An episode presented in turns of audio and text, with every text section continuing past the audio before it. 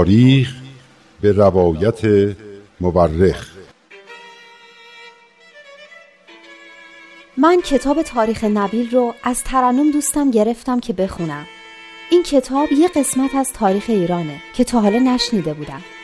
کتابو که باز کردم خود نبیل که اونو نوشته شروع کرد با من حرف زدن. خیلی عجیب بود ولی خیلی هم برام جالب بود.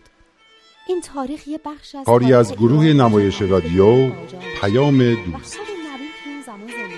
تهیه کننده و کارگردان امیر یزدانی.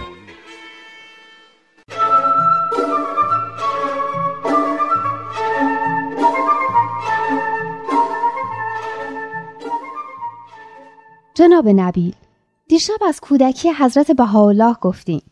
که در تهران دنیا اومدن و از یه خانواده شریف و اصیل ایرانی بودن. و اینکه از همون بچگی متفاوت بودن و با بچه های معمولی خیلی فرق می‌کردن. به طوری که پدر و مادرشونم متوجه عظمت و بزرگی ایشون شده بودن. از اون بیت هم گفتین که جناب میرزا بزرگ بر سردر قصرشون در تاکر زده بودن. همون که می‌گفت اینجا عرض مقدس است بایست و کفش هات رو در بیار. این وادی عشق است. نگهدار قدم. این عرض مقدس است. فخلع نعلیک بله همین که شما گفتین. بعد گفتین با اینکه مکتب و مدرسه نرفته بودن اما به حدی دانا و عالم بودن که هر کسی هر مشکلی داشت پیش ایشون می آورد تا حل کنه قضیه میرزا آقاسی هم جالب بود. که با وجود اینکه با پدرشون دشمنی داشت به ایشون احترام میگذاشت. دیگه چی موند که من نگفتم؟ اینکه در سال 1260 یعنی همان سال قیام حضرت باب ملا حسین آثار حضرت باب را به دست حضرت بهاءالله رسانید. آها. بعدش رفتن نور یعنی سرزمین اجدادیشون. و باعث شدن که عده زیادی در اونجا به دیانت حضرت باب ایمان بیارن حالا می‌خواستین از قضیه زندانی شدن حضرت بهاءالله بگین که چطور شد به سیاهچال افتادن درسته؟ چون قبلا گفتین که حضرت بهاءالله رو به سیاهچال انداختن البته این ماجرایی که می‌خواهم تعریف کنم مربوط به قبل از سیاه چال تهران می شود. حضرت بهاءالله یک بار در تهران و یک بار در مازندران زندانی شدند. همچنین یک بار دیگر در تهران در سیاه چال و یک بار دیگر در عکا زندانی شدند. در اینجا اولین باری را می‌خواهم تعریف کنم که به زندان افتادند. حتما به خاطر این بود که دیانت حضرت باب رو منتشر می‌کردن نه؟ نه ماجرایش کمی مفصل است مربوط به واقعی می شود که در قزوین زادگاه جناب طاهره اتفاق افتاد. جناب طاهره را یادت هست که تنها زن در میان حروف هی بود؟ بله.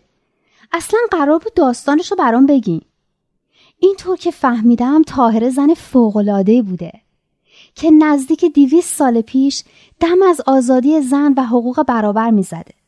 واقعا که آفرین. ترنم میگه اگه زنای ما توی ایران می‌تونن دانشگاه و سر کار برن و از خیلی از حقوق برخوردار باشن که توی خیلی از کشورهای منطقه ما هنوز خبری ازش نیست به خاطر ظهور زنی مثل طاهره در ایرانه. بله جناب طاهره واقعا بانوی بینظیری بود. ایشان اهل قزوین بود. پدرش ملا صالح برقانی و عمویش حاج ملا تقی از علمای تراز اول ایران بودند. او را به عقد پسر عمویش ملا محمد درآورده بودند که پسر همین حاج ملا تقی بود. یه بار گفتین که طاهره از پیروان شیخ احمد احسایی و سید کاظم رشتی بود. درسته؟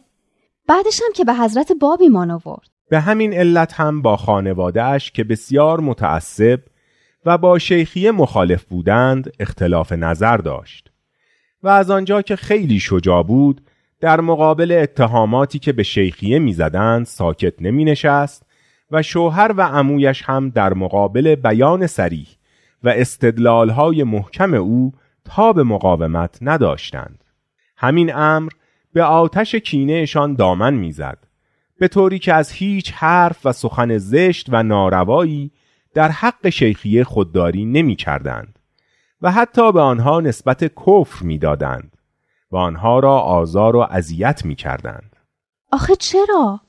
همشون که مسلمون بودن به خاطر داری که همان اول گفتیم سراسر ایران در خرافات و نادانی و دعواهای فرقه‌ای غرق شده بود این هم یکی از آن دعواها بود به هر حال ملا محمد تقی آنقدر در این کار زیاده روی کرد که خشم یکی از پیروان شیخیه را که از ناسزاگویی ها و آزار و عذیت های بیدلیل او به تنگ آمده بود برانگیخت و او را به قتل رساند.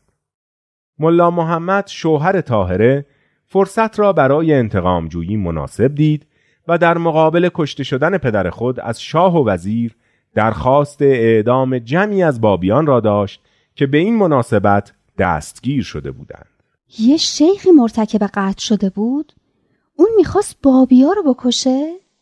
عجب البته در ابتدا هویت قاتل معلوم نبود. بعد قاتل خودش اعتراف کرد.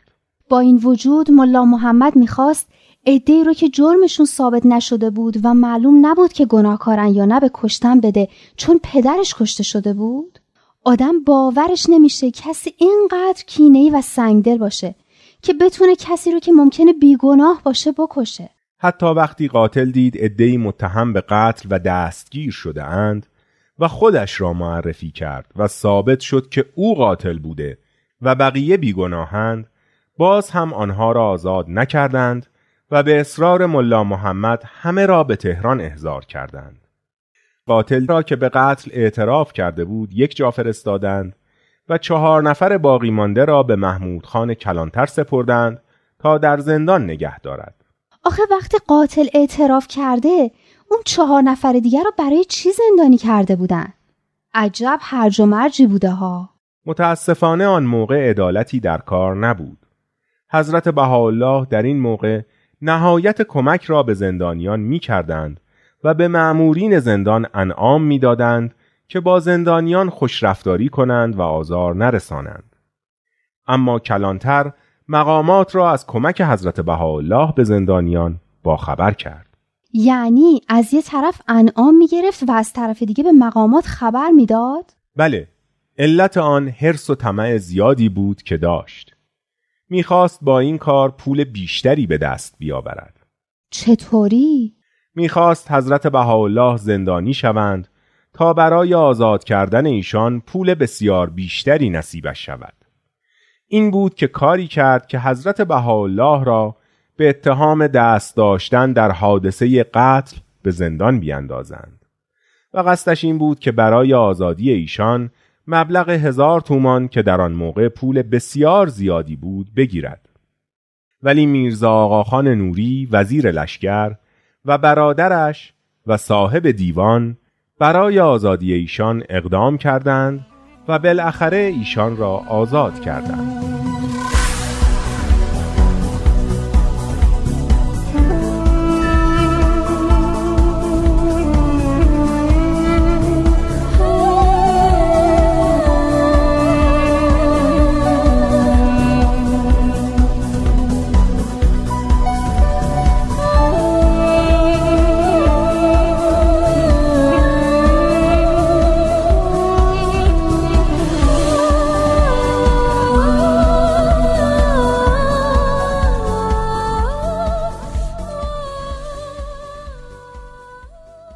آقاخان وزیر لشکر همون بود که خونش رو به حضرت بهاءالله سپرده بود؟ درسته؟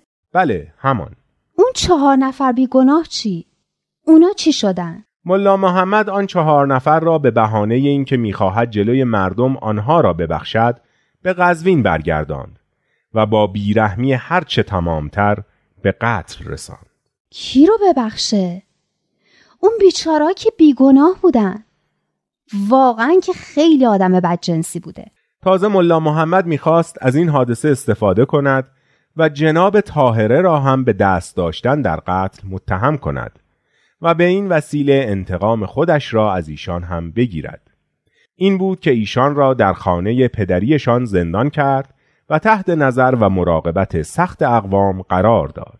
پس جناب تاهره چی کار کردن؟ جناب تاهره از قصد او با خبر شدند و برایش پیغام دادند که اگر امر و دینی که از آن پیروی می کنم و خداوندی که عبادت می کنم بر حق است قبل از نه روز دیگر مرا از دست ظلم شما رها خواهد کرد و اگر نکرد شما هرچه اراده دارید انجام دهید و نادرستی عقیده مرا ثابت کنید هیچ کسی نبود به ایشون کمک کنه؟ آنها آنقدر بر جناب تاهر سخت می گرفتند که هیچ کدام از بابیان نمی توانستند به منزل او بروند و کمکی بکنند و برای این مشکل چاره ای بیاندیشند.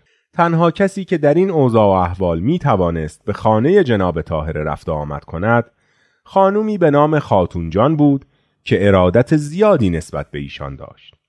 او با لباس مبدل به عنوان رختشویی و یا گدایی به در منزل می‌رفت و ایشان را می‌دید. آفرین به این خانم شجاع. این خاتون جان هم بابی بود نه؟ بله ایشان هم بابی بود. خاتون جان همسر آقاهادی بود که در همان روز قتل از ترس گرفتاری به تهران گریخته بود. همین که حضرت بهاءالله از وقایعی که در قزوین اتفاق افتاده بود با خبر شدند آقاهادی را خواستند و نامه ای به جناب طاهره شامل نحوه رفتن به تهران نوشتند و به وی دستورات کافی در مورد آزاد کردن جناب طاهره دادند و او را به قزوین فرستادند. آقاهادی همان شب با لباس مبدل به طرف قزوین حرکت کرد و همین که رسید نامه را به وسیله همسر خود خاتونجان به جناب طاهره رساند. آن دو جناب طاهره را مخفیانه از خانه خارج کرده و به خانه آقا حسن نجار که همسایه آقا هادی و مردی مسلمان و خوشقلب بود بردند و در همان شب همراه یکی از دوستان خود با اسبهای تند رو به سمت تهران فرستادند. جناب طاهره در تهران به امر حضرت بهاءالله به منزل میرزا آقاخان نوری وزیر لشکر که به کاشان تبعید شده و خانه اش را به حضرت بهاءالله سپرده بود رفتند و بعدها در خانه حضرت بهاءالله که محل رفت آمد بزرگان بابیه بود ساکن شدند. و همون شد که طاهره گفته بود که اگه اعتقاد من بر حقه من قبل از نه روز از دست ظلم شما خلاص میشم. این ملا محمد وقتی دید همون شد که جناب طاهره گفته بود به خودش نیومد.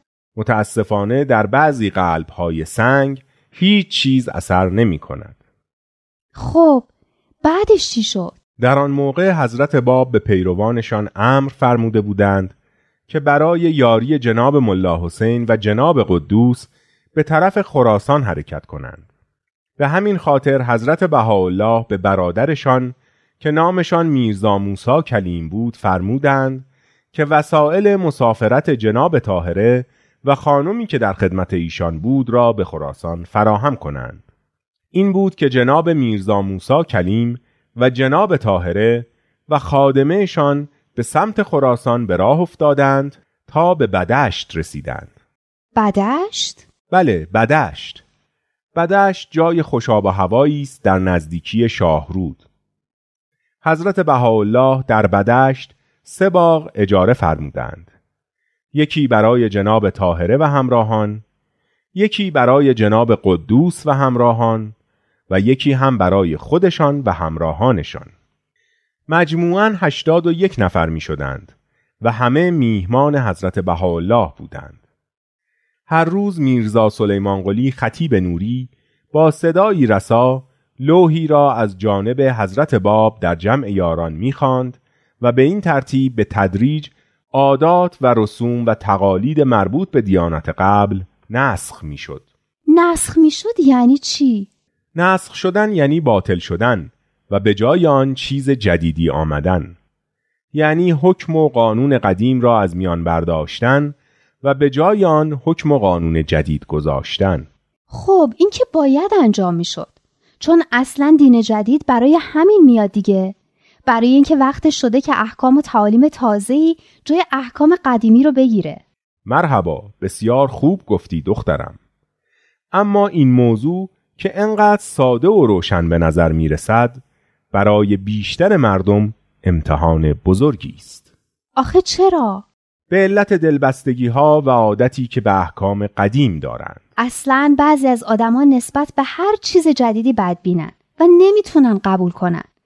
به خصوص کسانی که یه سنی هم ازشون گذشته باشه. جوامع هم مثل آدم ها هستند. وقتی سنی از آنها میگذرد در مقابل تغییر مقاومت می کنند.